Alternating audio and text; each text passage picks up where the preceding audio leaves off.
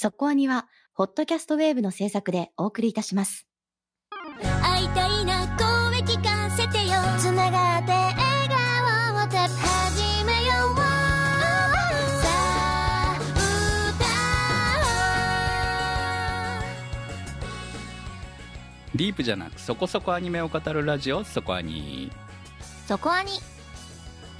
金曜日から劇場公開が始まりました雨を告げる漂流団地、ネットフリックスでも独占配信が始まっておりますので、えー、私今回ネットフリックスの方で見たんですけれども、ペンギンハイウェイの石田監督の作品なんですけれども、期待して見させていただきました。どうでした？あのですね、もう来週の特集を決めているんですけれども、おーおーおー、はい、ちょっとねここ最近思ってたんですけれども、やはり劇場作品っていうのは少なくとも最初に見るのは劇場で見るのが多分一番合うように作られてるんだなと。あれは本当にそうですね。その暗い中で他に気を取られることがないまんま最初から最後まで見切るっていうことにフィットするような形で作られてますからね、劇場作品って。そうなんですよね。これもまあにじかんある作品なので、それをこう劇場の中で体験することが、えー、一番その劇場作品として見るのには正しいんだろうなっていうのをこう見ながら見終わってかな思いましたね。本当にね、あのー、作品自体はさすが石田さんって感じ、スタジオコロリドだなっていう感じの作品に仕上がっておりますので楽しめましたけれども、あのー、できればねネトフリじゃなくて劇場で見に行ってほしいなというふうに、えー、ネトフリで見た私が思いました。はい、感想をお待ちしております。ということで来週の特集も急に決まりましたけれども、こちらの作品も急に決まった特集でした。今日の特集は神くずアイドル特集です。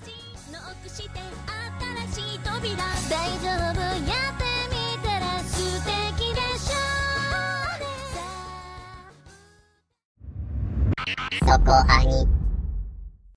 神くずアイドル、顔はいい、しかし歌わない、踊らない、ファンサしない、全くやる気のないアイドル仁淀優也。金のために芸能界に足を踏み入れた彼があまりの熱意のなさに首を宣告された。ある日、不慮の事故で亡くなった神アイドル最上朝日の幽霊に出会う。正反対な二人がタッグを組んで目指すはアイドル界の天下。原作はイソフラボンひじきによる漫画コミックゼロサムにてにせんじゅうはちねんから連載、期間ろっかん、アニメ版は監督福岡大樹、アニメーション制作スタジオご組によりにせんにじゅうにねんしちがつより全じゅっわ放送。今回はステージじゅうファイナルステージまで視聴済みでの特集となります。ということで始まりました神くずアイドル特集です。はい、面白かったでしょ？私金曜日まで手をつけてなくてギリギリじゃないですか、はい、ギリギリの金曜日に重い腰を上げて見始めたわけですよ。はい。もうね、いちわのアバンを、アバンってこの最初のね、オープニング前にだいたいいちわそういうのがありますからね。アバンを見た段階で、あ、これは絶対俺の好きなアニメだと。てか絶対面白いっていうふうに、えー、ライン のグループに投げました。そのぐらい面白かった。面白かったし、しかもそのテンションが本当に予想通り落ちないまま最終回まで突っ走っていきましたね、この作品。気になるアニメですよね、最後まで見ても。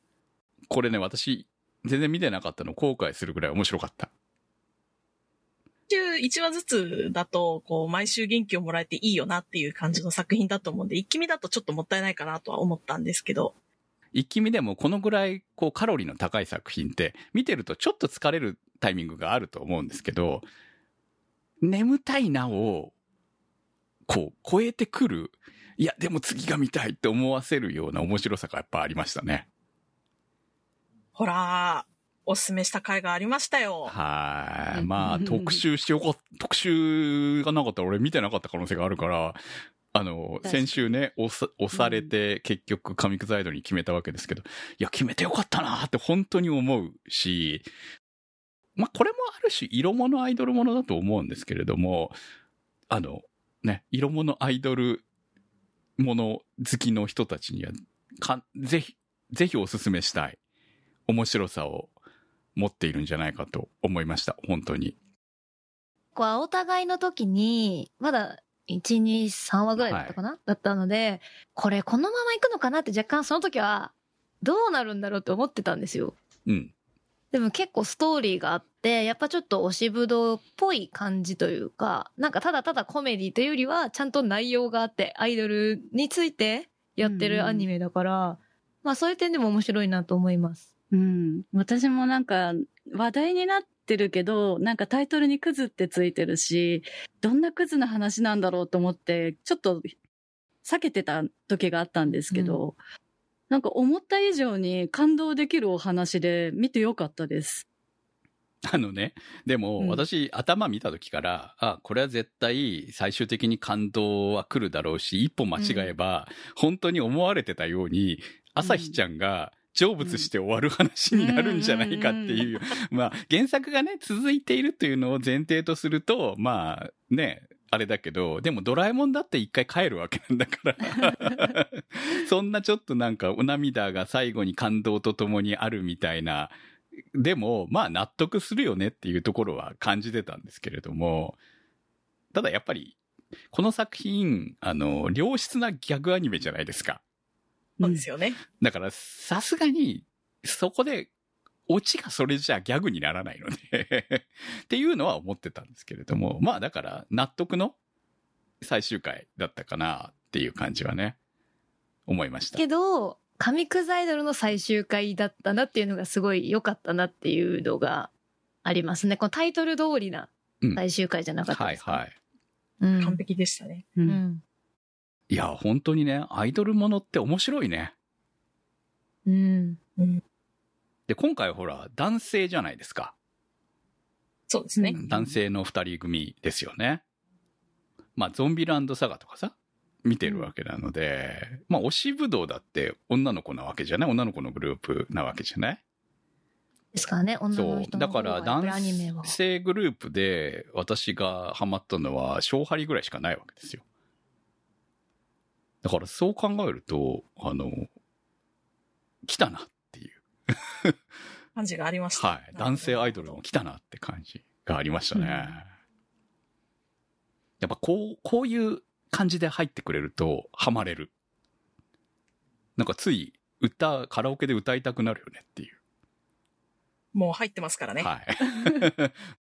ジングス の歌歌いたいよねって思うぐらいにちょっと振り付けこう見ながら真似してるぐらいの感じはありましたからね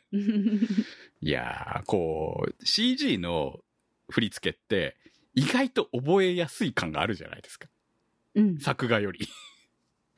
ねっていうのがあって、ああなるほど子供たちがああやって踊るのもわかるわみたいなっていうところも含めて、えー、楽しんでおりましたけれども、はい、でも確かになんかそう言われるとなんかアイドルものっていっぱいあって、女性アイドルだと結構難しい振り付けしてたりとかフォーメーションとかやっぱ人数が多いんであったりするけど、どっちかというとプリキュアよりだなと今話聞いてて思いました。確かにね、うん、うん、そうそう、まだ踊りやすいものじゃない、うん、そうそう、うん、真似しやすいというのか特にほら仁淀くんはねあの動きがさなんか若干怠惰じゃないですかクズなんでねクズなんでねなるべく動きたくないしね、うん、だからあの感じめっちゃこう若干猫背感っていうのかな、うん、真似しやすそうな感じがありますよね。確かに、はいということでね、えー、今回もコメントをいただいております。笹メガネさんからのコメントです。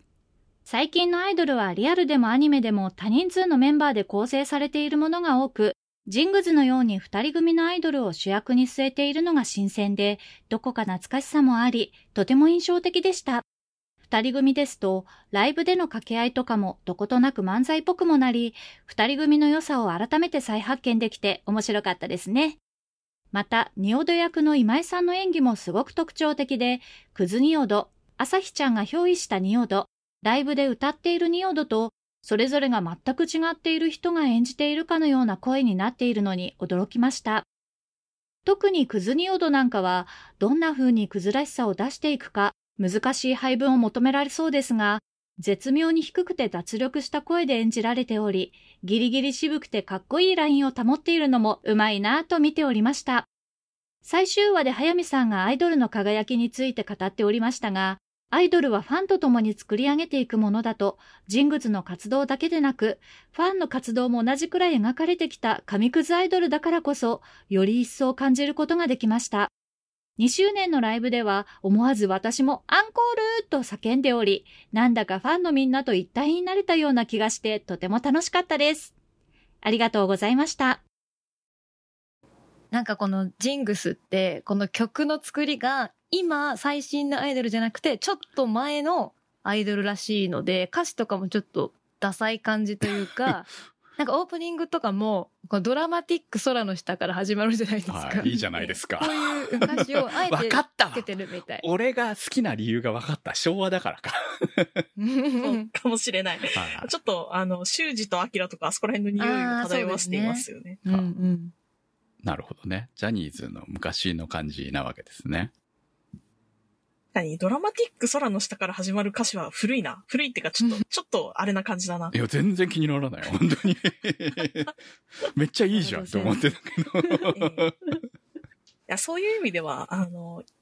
キングオブプリズムとかの魂を組んだ作品だなっていうのは非常に思います。あれも大概な歌詞してるんで。いや、ああ。男性アイドルそういうの多いですよね。なんかこう、コンセプトで。あとはやはりファン層の問題もあるんじゃないのやはり。応援していく年齢層みたいなところも。我らの我らの。なるほど。うん、ジェーケー ではないと。ジェーケー じゃないんじゃない ?ジェーディー もいないわけではないですけど。確かに豚貴族チームちょっと年齢層高めの予感するけど。っていうかあの、ファン層見てても結構年齢層高そうじゃなかったですか？いや、正直、その、吉野丹はわかんないですけど、うん、仁淀丹はもう手のかかる子供可愛いみたいなちょっと母性まで入ってくる感じのファンの人がついてると思うんで、うん、そういう意味では若くないって言われればちょっとわからないでもないかな、うん、私結構リアルにこうアイドルとオタクを描いてる感じがするのでうん、うん、なんか新規が若いのもそう、そうですね、まあ、流れとしてはすごいわかるなと思ってました。うんうん、確かに。いやだって仁淀くん本当にクズじゃないですか。でもあのクズアイドルとしては、ね、アイドルとしてはね、まず本人がやる気がないというかめんどくさいからみたいなことが基本優先ですからねあいつね。でそれをあまりアイドルとして隠してなかったおかげでそれでもファンがいたわけですよね仁淀くんにね。それだから押してるみたいな。うん。ないがっていう感じですよね。仁淀くん目覚ましてみたいな感じですからね。生きててくれる。生きてみたいな。もう生きててくれるだけで尊いみたいな感じなわけでしょ。ちょっとじゃないかもしれないけど、やっぱその欠けた部分に愛を感じるっていう思想はわかるので、うん、それの延長なんだなと思いますけど、ただまあファンの人たちは結構その耐え忍ぶタイプの人が。こじらせてるじゃん。どう考えても。でもそのね、ジングスというアイドルだけで考えるとともかくとして、あれはやはり仁淀くんのファンまで含めてこの物語は成り立ってるから面白いんだよね、やっぱりね。そうですね。そこに愛があるからっていう感じはいいですよね。こういう人を愛しているっていう。うんうん、アイドルものとして考えたときに、そのどっち側を描くのかっていう意味で、その、普通はやっぱりアイドルがメインで、ファンのところって、まあ、こう、スパイス的に入るものなのかなって思うんですけど、この作品、尺ごじゅうごぐらいとまで言わなくても、ろくじゅうよんぐらいだよね。多いですよね、確かに。そう、思うんですよ。で、なんか、こう、C パート的なところで、最初ね、こう、あの豚貴族で、こう、打ち上げをするあのさんにんは、こう、いわゆる C パートおまけなのかなって思ってたんですけど、あれ結構メインだよね。本当にどんどんエスカレートしていっているのを見ると、あ、素晴らしいなって、ここで説明をしてくれるから、仁淀くんのキャラクターがより光るんだな、みたいなところを感じさせてくれる。あの構成は見事だなと思いましたよ。結構オタクのシーンでジングスの状態というかちょっとずつ人気が上がっていくんですけど、そこも分かるのがなんか笑いどころなんだけど面白く伝えてくれてる、うんだね、っていうのもすごく面白いなと。やっぱりいいファンだよね。だってこう新規の人たちが入ってくるのはちゃんとこう、まああんまりねジングスって売れてないからっていうところもあるんだけど、それをしっかり支えているファンだけのことはあってみたいな感じはあるよね。同担拒否とかじゃなくて、うん、新しく入ってくる人は一緒に頑張ってこうねっていう感じなのは、うん、まあじゃんけんは譲りませんけど、はいはい、じゃんけんはね譲れないですよ。それはねやっぱりね、うん、でもやっぱり私があの場にいたならやっぱり推しと自分とでツーショット撮りたいなってちょっと思ったんですよ。はいはいはい、だからそこが、えー、そうなんだ。そうジンクスふたりのツーショットで喜んでる姿見て、あ本当にいいファンなんだなって思っちゃった。でも推し方が結構やっぱり人それぞれじゃないですか、ファンって、うんうん、だそこは結構この作品はバラバラだなと思ってて、うん、なんかこう推しブーの時は結構やっぱり女性アイドルだったので男性ファンって言ってもすごいこうまあ一部分的だったんですけど、今回はすごいバラバラ、本当にバラバラで個性的だなと思っていて、やっぱこの作品でやっぱり一番そのコメントでもありましたけどふたり組、うん、なところとかはなんかちょっとコンビで推してるグループであるような形も見えて、そのふたりのツーショットが良かったりとか、うん、衣装交換が良かったりとかはそういうあるあるだなとは思ってました、うんうん、でもこれって知らないとそんなあるあるあるのっていうところじゃないですか。だからコアだなとすごく思う。いやでもさ私も全然知らないけれどもそれでも、うん、なるほどなって思えるから十分その面白さは伝わったんじゃないのかな。なんかそれこがそのオタクのパートで面白いって分かるじゃないですか。そうそう燃えてるのが分かるんで、うん、いや徹底してあのギャグに振りまくってる、でも愛がちゃんとそこにあるっていうのが、うん、あのね豚貴族のファンに集うファンたちが良かったんじゃないのかなって思いますよ。やはりなんかずっと豚貴族じゃないですかあのシーンってほとんど、はい、結構お酒が飲む量とか種類とかが結構バラバラなんですよ、うん、会によって、はい、だからテンション高い時はめちゃめちゃ飲んで減ってたりとかにはいめ行ってたりとか、うん、そこが細かいんですよね。まあテンション行き過ぎた時はこう店長まで出てくるからねいやいやあのあれ迷惑な客だよなあれ本当にら注文を追加するっていうなんかあの、うん、すいませんっていう気持ちちょっとわかるので、うん、騒ぎすぎちゃった時に申し訳ないなって。でもいいお客さんそこ大人なんですよ。そうだからちゃんとそこはね学生じゃん、まあ学生一人いますけど、うん、大学生はでも、うん、あとはちゃんとね社会人だからお金はちゃんと出すとこは出しますよっていうところが素晴らしいよねやっぱりね、うんうん、還元は頼むことでしますっていうの、うん、なんかオタク特有のムーブのような気もしてちょっと微笑ましいんですよあもうだってね絶対顔は覚えられてるわけだからねあの人たちね毎回来て、うん、すごい騒いで物騒な話してる人って言って絶対目つけられてますからね、はい、なんだったら一番奥の席とかに通してなるべく周りに あ, のあれ一番奥の席なのかな確かにこうこっちが店員さんいつもいるからね、うん、確かになるべくねあの周りに静かな席とか置かないように配置してあげたいなとは思うんじゃないですかね、はい、横にカップルとか迷惑だよねあれねかわいそうでしょさすがに手に頭パンパンパンってぶつける音ずっとしてる卓の横では飲めないかな、はい、うんあの豚貴族の後ろの文字がいつも気になってるんですけど、ね、気になりました非常にいいですよねあれね、うん、そうですねあ多分モデル鳥貴族だと思うので そ, うでしょそんなに値段がしないところで飲もっかみたいな感じとかもね生っぽくていいなって思うんですよね。推しにお金を使った後に飲むときはまあほどほどにみたいな、うんいやーあの豚貴族行きたいな本当にちょっと楽しそうですよね。楽しそう耳をちょっとそば立てるだけで、うん、横にいてほしいなき生きと楽しんでる人をね、見るのは楽しいものですよ。うん、確かに。宇宙さんからのコメントです。中盤から登場したシグラスのリーダー、瀬戸内光。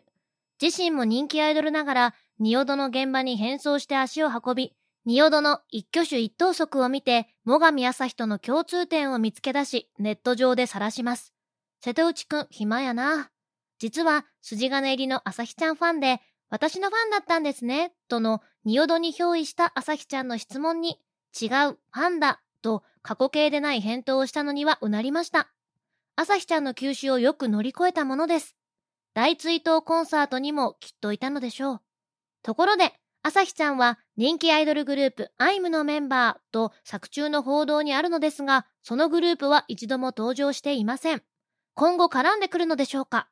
全じゅうわは短すぎるので、にきがあると信じて待ちたいと思います。そういえば、朝日ちゃんが大好きなさんにん組アイドルグループ、スイートファーマシーの声をやっているのは、仁淀推しのさんにんです。仁淀くん生きてうちわと、推し心、集めて朝日、最上川 T シャツの商品化をぜひお願いします。はい、ありがとうございます。あの、最上川の T シャツ、多分普通の人は見てもわかんないですよね。神くずアイドルのファンしかわからないっていうところがね、意外とアニメグッズとしてはありなんじゃないかっていう、うんうん、逆にね。これ着てなんかのライブ行きたいな。どこのわかんないけど何かしらの何かしらのアイドルグッズかなんかなんだろうなと思うけど、まさかこことはねっていう感じになりたい。うん、うん、瀬戸内くん、もう瀬戸内くんという名前がですね出てこないんですけど、でも彼はもう基本ほっかむり先輩ですよね。まあ、トップアイドル、ね、ト, ト, あうん、トップアイドルであり、うん、トップオーターだってトップオーターですからね。どっちもトップで頑張っていく全力の男ですね。いや、あれバレてないの？あの、そうそう、さすがトップオーター、さすがトップオーターとか言われてるけど、ええと思うね。どう見てもバレてないんですかあれって。人はジングスにしか興味がないからバレてないんじゃないですかね。ね、ただチームメンバーにはバレバレですけど、はい、チームメンバーはみんな優しくていいよね、本当に、ね。可愛いねって言ってくれる仲間たち、いい奴らですよね。いい奴らですよね、本当にね。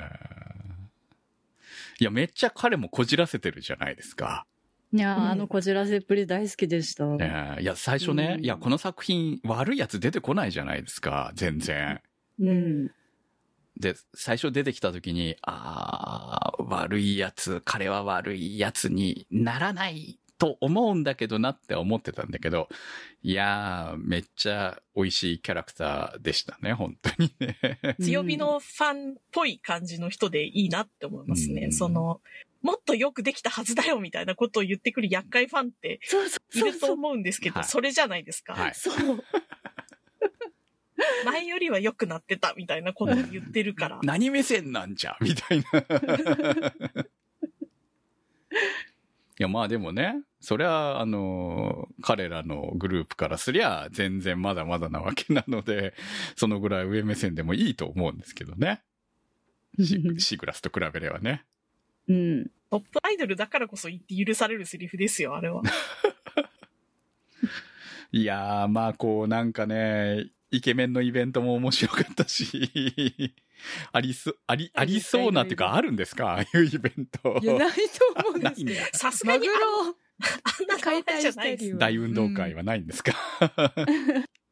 でも、大運動会みたいなのはないわけじゃない。系はあると思います。なんか、東京ドームとかで野球やってたりするらしいですよ。うん、ああ、なるほどね。なんか、ほら、ジャニーズとかやったりするじゃないですか。いろいろね。だからそういうののノリなんだろうなーって思いながら見てましたけど、いや、でもこう、細かくてね、そういう小ネタ、小ネタっていうか、そういうのが、あの、面白くて。すごい、あれは他にいる。面白かった。他にいるアイドルたちも面白いよね。それアイドルなのみたいな。野菜の着ぐるみを着た人がいるんですよ。産地直送ってそういうことそれ舞茸じゃないよって言われてたの面白かった。キノコ着てるのに詳しくないんかいみたいな。エリンギ、エリンギ。エリンギか。エリンギだよ、あれ。エリンギか。面白かったな、あれ。うん、いや、まあそういうのも含めてね、ほんと小ネタたくさんで非常にいいんですけど。あのー、やはり、この作品、朝日ちゃんですよね。うんうん、突然出てきた元亡くなったアイドル。トラックにひかれたんだっけ？交通事故にあったんでしたね、これ。これね、一緒に行かれたのはゾンビランドサガです。そっか。トラックにからゾンビランドサガでしたね。ゾンビランドサガともなんかコラボしてますよね。今ね、してます、してましたね。神草アイドル。うん、突然死したアイドルつながりみたいな感じなのか。そっか。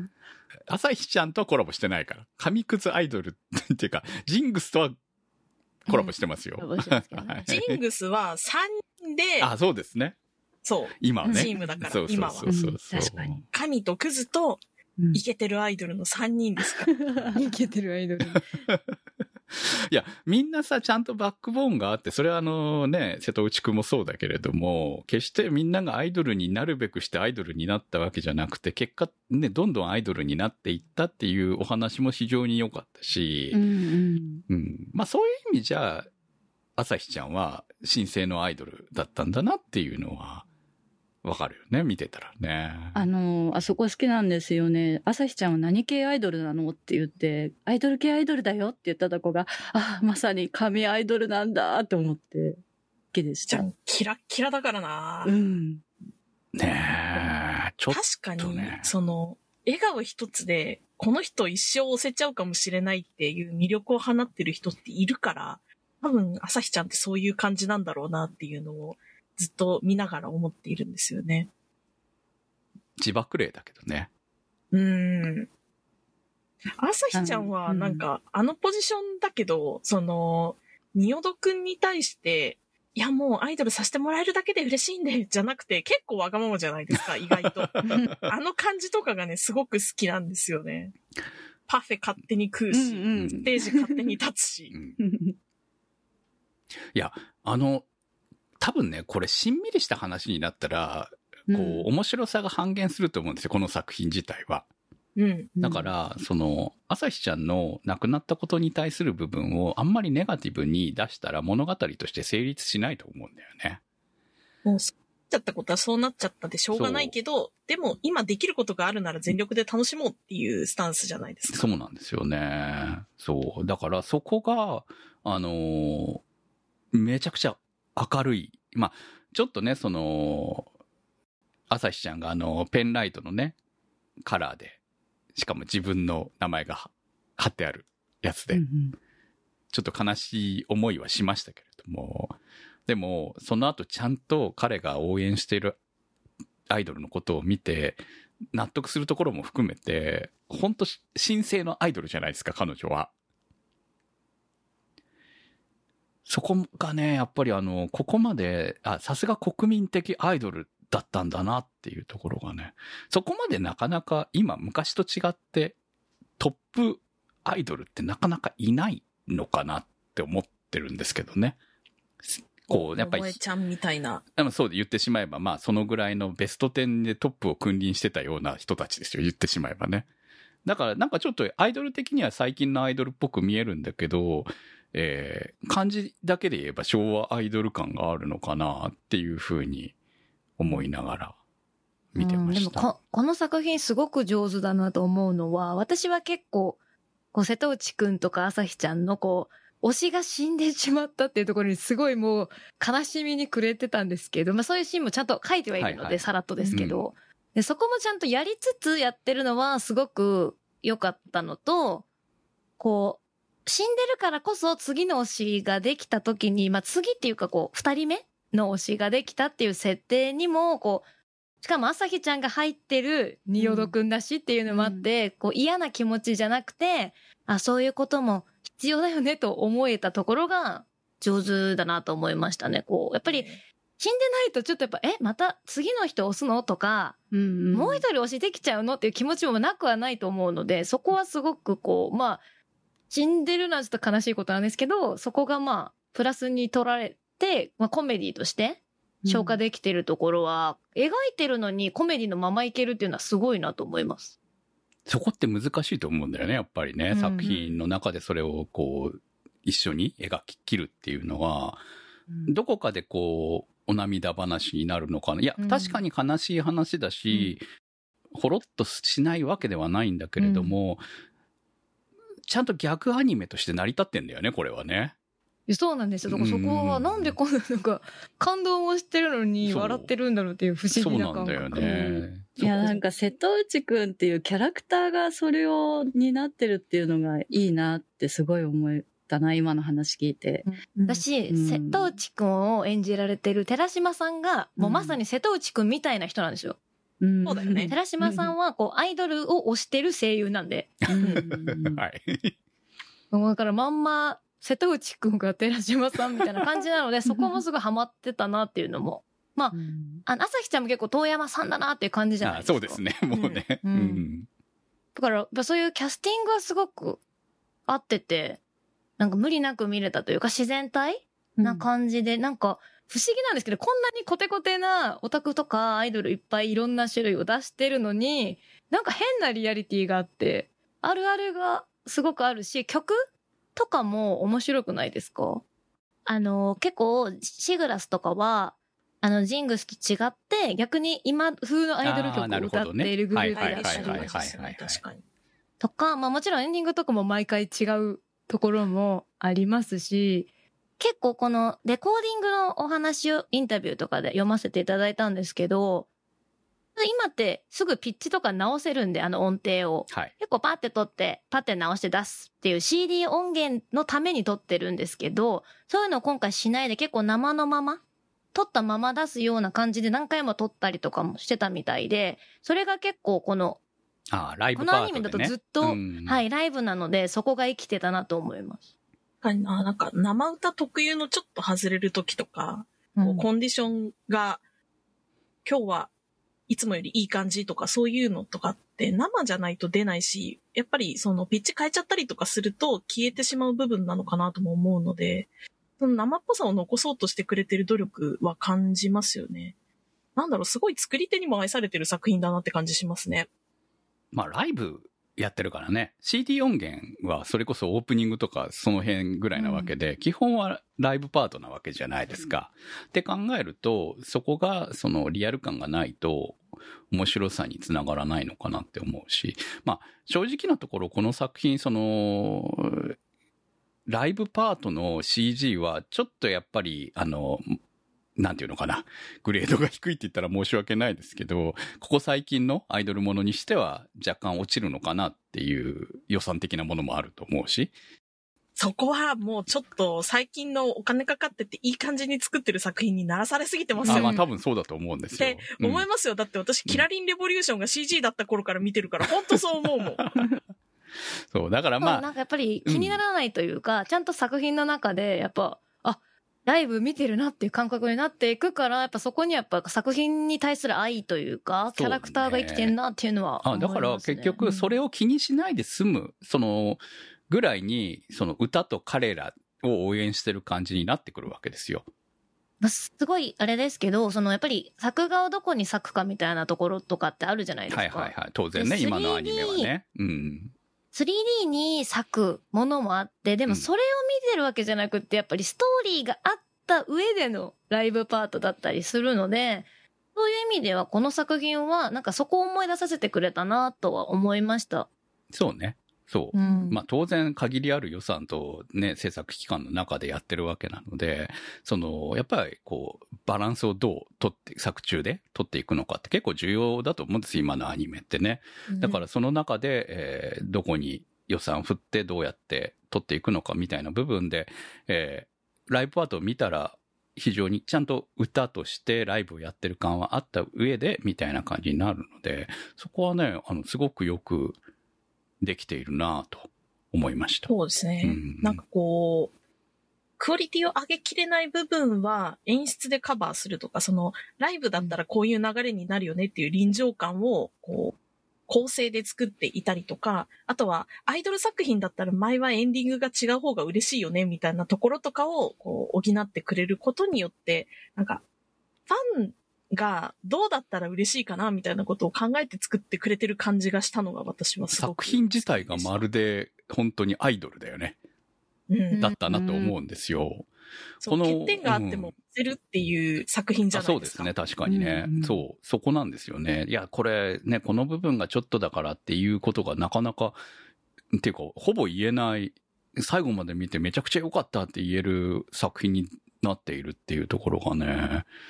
いやいや本当にね素晴らしい作品だなと。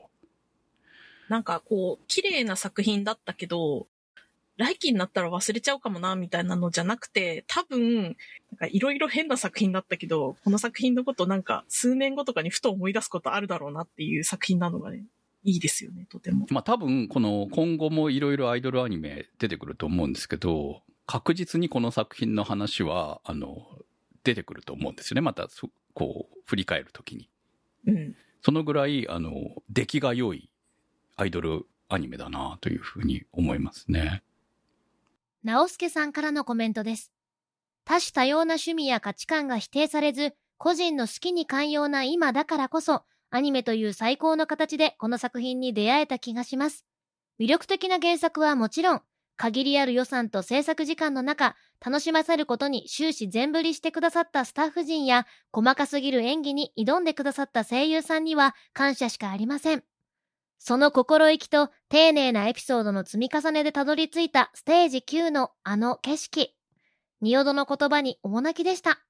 仁淀も吉野くんも朝日ちゃんも、社長もファンのみんなも現場のアニメスタッフ陣も諦めないでくれてありがとう。きゅうわ視聴後だとオープニングのライブシーンも感慨深いです。ファンの語彙力もすごかった。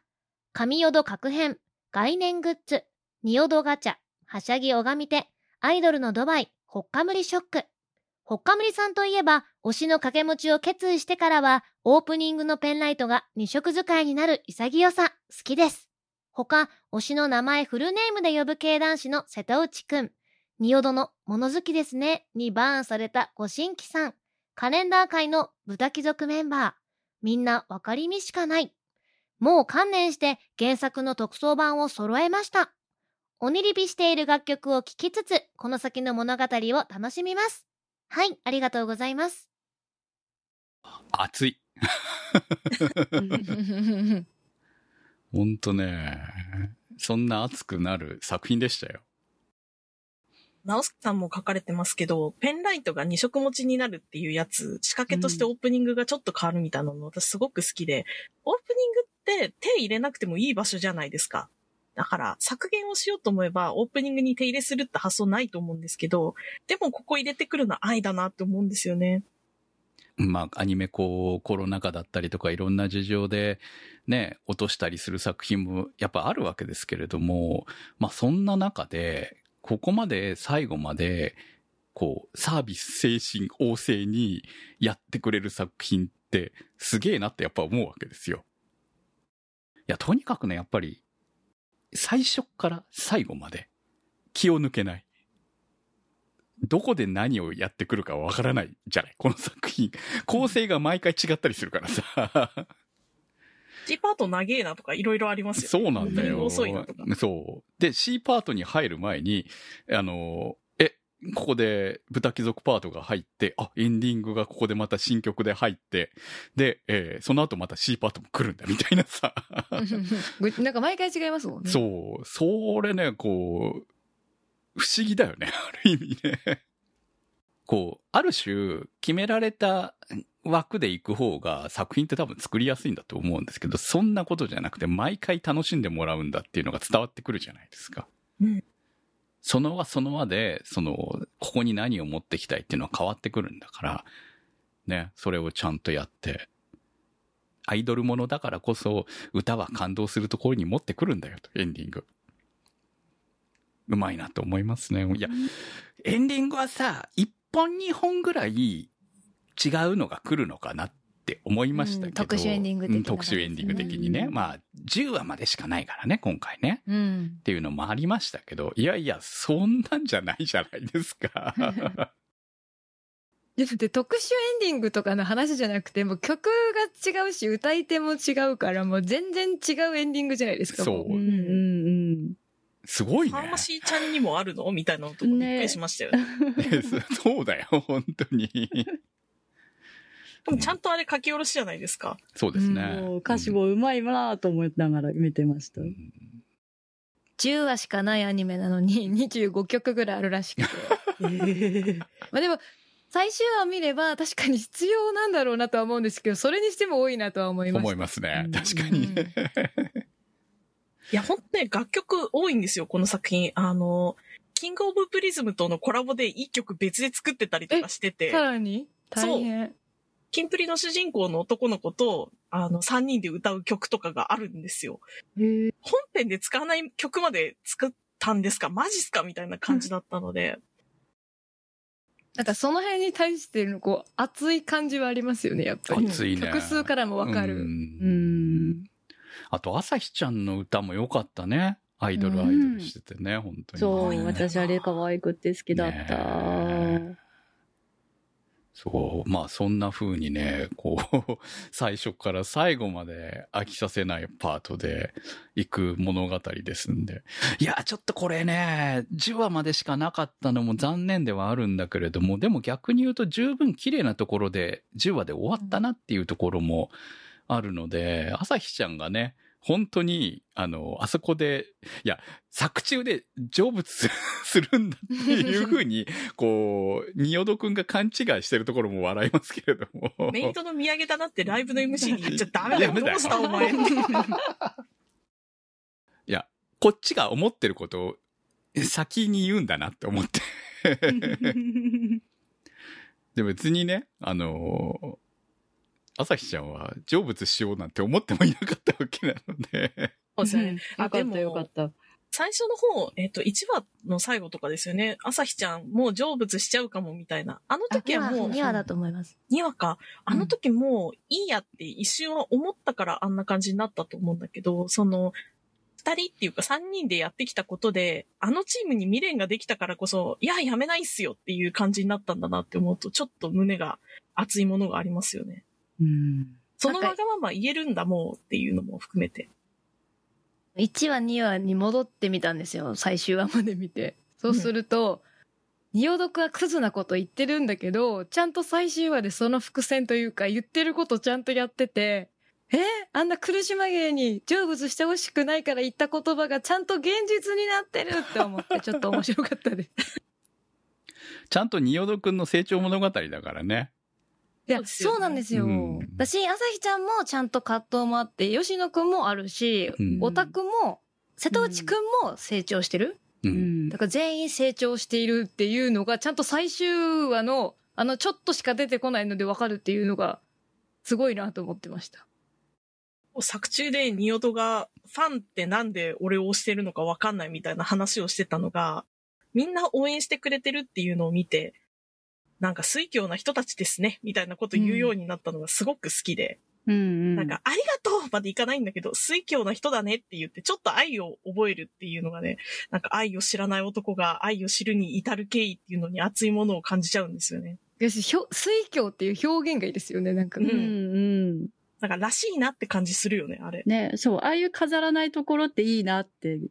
それポイントだぞって思いながら見てた。うん、あの瞬間の笑顔はね、仁淀押せるなって思ったもん。うんうん。えー、原作の方は続いてますので、これにきあってほしいね。こんなに愛に包まれた作品だったら、またじゅうわでいいから本当にね。ま、会いたいですね。会いたいね。そうそう。この先の彼らの活躍が見たいわけで、いずれドームまで行ってほしいからっていう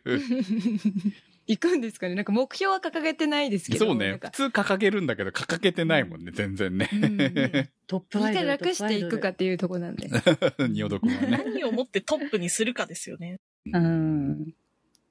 そうね。うん。まあそういうところも含めた面白さがこの作品にはあるし、うん。もう、朝日ちゃんはね、このジンクスと一緒に、こう、うん、アイドル道を生きていくしかないわけなのでね。うん、一緒に成長していってほしい。まあ、このアイドルがさ、女性アイドルと男性アイドルの違いっていうところもちゃんと描いてたところも面白かったね。うん、だから耳ヨドの時違いますもんね。そうなんだよねっていうところも含めて、えー、その面白さを朝日ちゃんが気づいていくところも、やっぱ本当に朝日ちゃんってアイドル好きなんだなっていうところがね、面白いよね、やっぱりね。うん、すごい好きだな、人間として。そうね、アイドルバカ一代って言われた女の姿、はいですね。それもですもんね。うん、だから吉野くんがパートナーで良かったなってちょっと思ってたじゃん、ずっと見ながら。はいはい、なんかどんどん朝日ちゃんが吉野くんってなってくのが面白くて、うん、ね。なんか良かったな、なんかいい意味でさんにん出会えて良かったなっていうのが。そうね。仁淀くんと吉野くんそのままだったらうまくいかなかった可能性は十分あるんですよね。うん、やっぱこう、うん、あのままだって仁淀くんがあんな感じだったわけだからね、もともとね。はい。社長の思惑通り吉野くんをだんだんソロにしていこうみたいな感じで終わっちゃってたかもしれないから。うん、ね、いつかね。あの出会いは奇跡だったし、うん、もうジングスはさんにんグループですから。うん。ね、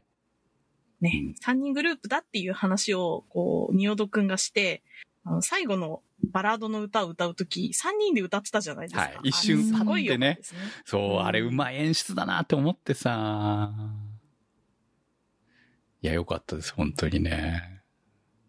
今回の構成、本当素晴らしいから、もうさすがにきっと今日の特集、ここまで聞いてくれてる人は、紙くずを見ていた人なんだろうなとは思うんですけど、まだ見てないっていう人がもしいたら、はい、絶対絶対見てください。もういちわで掴まれると思うんで、ぜひ見てほしいと思いますね。うんうん、普通にアイドルのなんですけど、うん、コメディとしても見れるし、ちゃんと物語もあって、うんね、感動もできるっていう物語、うん、楽しめるというか、うん、まあ二次元のアニメとか好きなものがやっぱりある人には刺さるオタクのあるあるもいっぱいあるので、うん、そこも見れるかなと思います。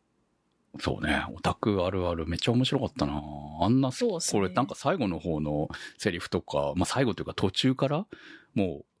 これ。どういう指示出されてるんだろう、もう好きな方にやってくださいとか言われてんじゃないのって思うぐらいにすごかったよねっていうところもあって、ね、みんな限界な感じで出てよかったですよね、うんうん、あの途中からブタ貴族グループにマリリカさんが合流したのが結構好きで、はいはい、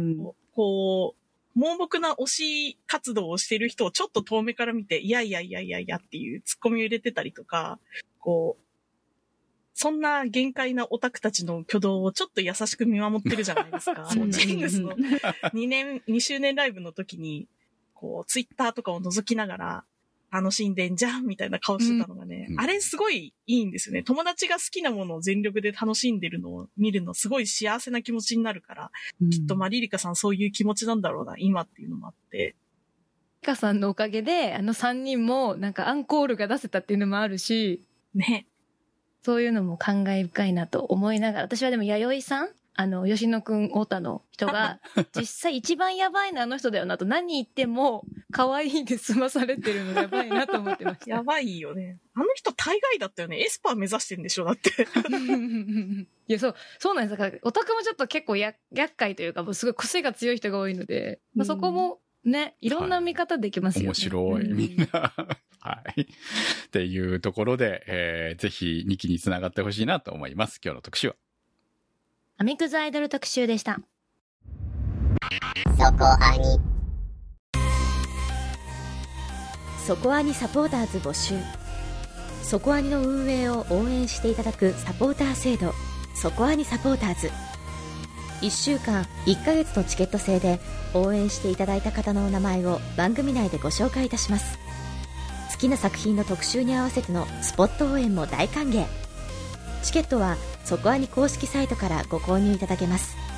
サポーターの皆様には毎週特典音声そこアニサイド B をプレゼント。まだ見ぬ世界笑顔涙思いを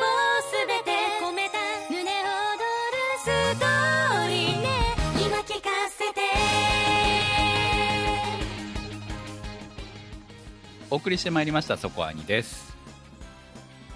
えー、こうね最終回特集が近づいてきて、まさかここで自分の中の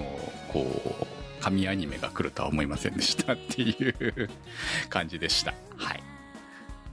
準備も進めてますということで、来週の特集は雨を告げる漂流団地を特集します。現在劇場でも公開中ですし、ネットフリックスでの配信も行われてます、えー、できれば劇場で見に行って、えー、感想をお待ちしております。投稿の宛先はそこあに .com までメニューバーにあります投稿募集からお待ちしております。